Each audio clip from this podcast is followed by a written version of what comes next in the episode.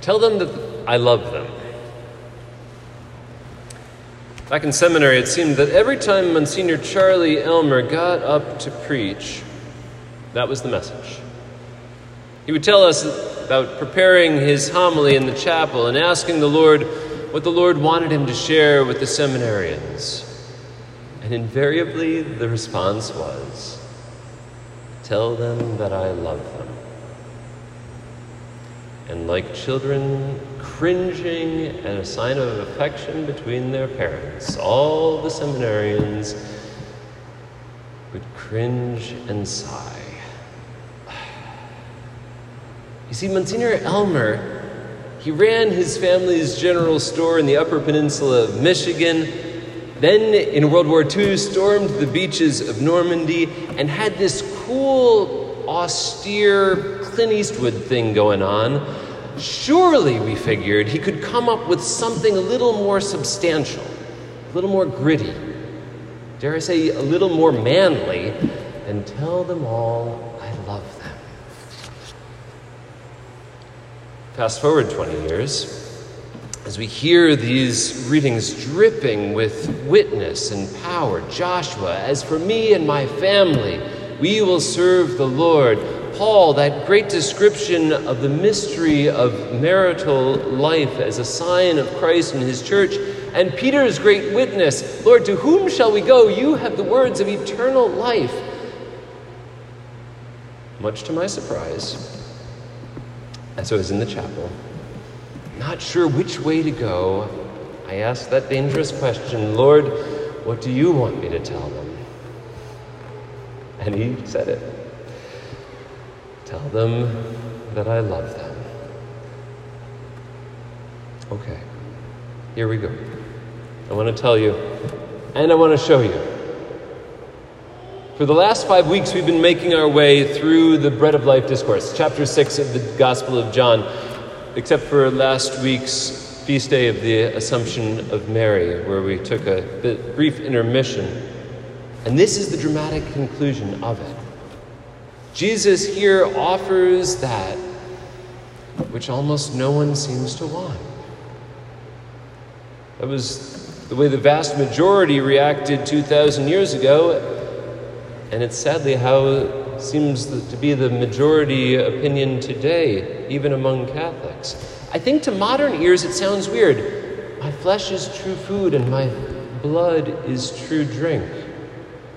It sounds either too good to be true or, or just too weird to ponder. But to an ancient Jew of the first century, it was much more than that. It was abhorrent. Two reasons. First, because of the blood. Blood, over and over again in the Jewish law, what we would call the Old Testament, is forbidden. Not human blood, just blood, because blood was seen to be that which carried life. So, over and over again, we hear that consuming blood was forbidden. And yet, Jesus dials down and says, My blood is true drink. What? And then, second, the flesh. People pushed back, rightly so. They didn't just follow like lemmings. He says, My flesh is true food. If you do not eat my flesh and drink my blood, you'll have no life within you. And they push back. At that point, he doesn't lighten up. In fact, he dials down again. Phago is the Greek word to eat, like the way normal people eat. In the passage that we would have heard last week, had it not been the assumption, he used a different word. If you do not eat my flesh, we say in English, but in Greek it was trogo.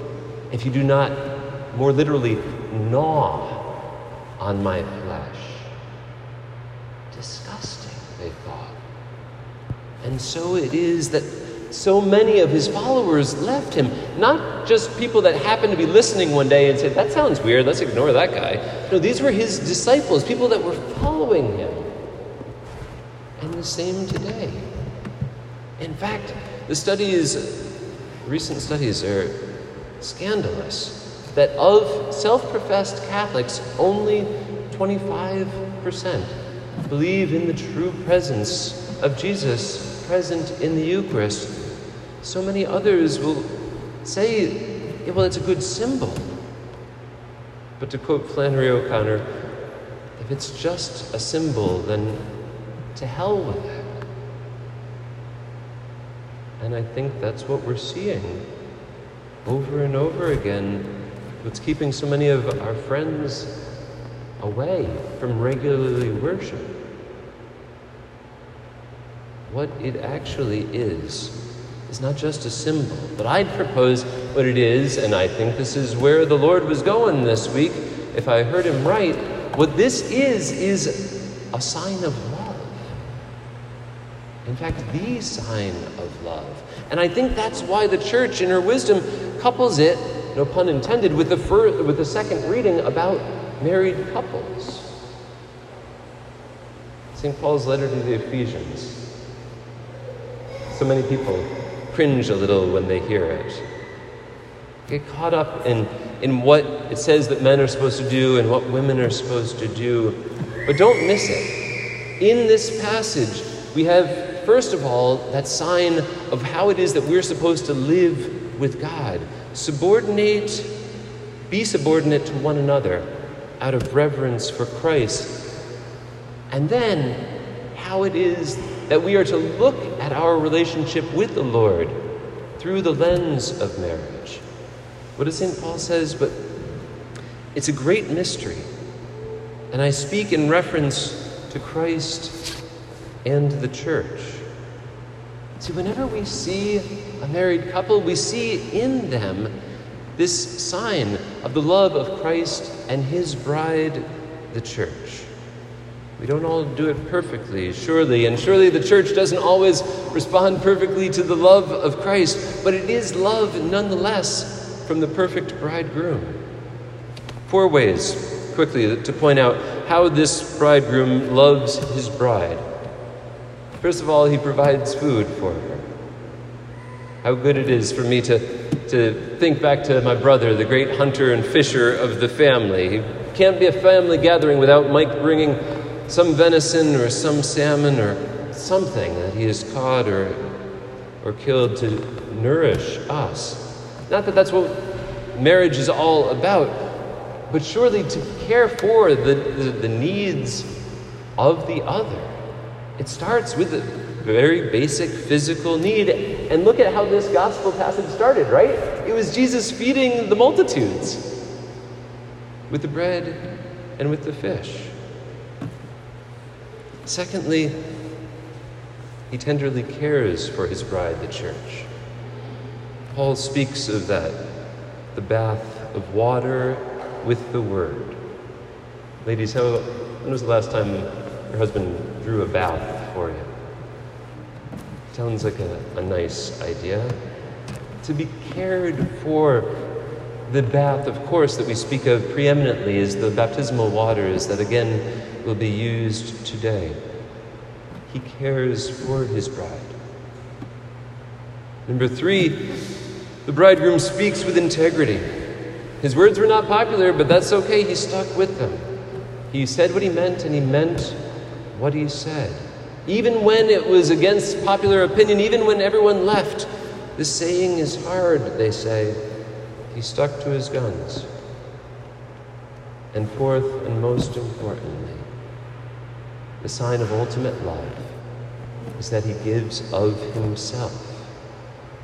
We all know it's good to give a gift. It's even better to give a gift that we've made or something that we love. But the ultimate sign of love, surely, that's why Jesus says there's no greater love than this to lay down your life for your friends. He did it on the cross, and it's represented at every Mass.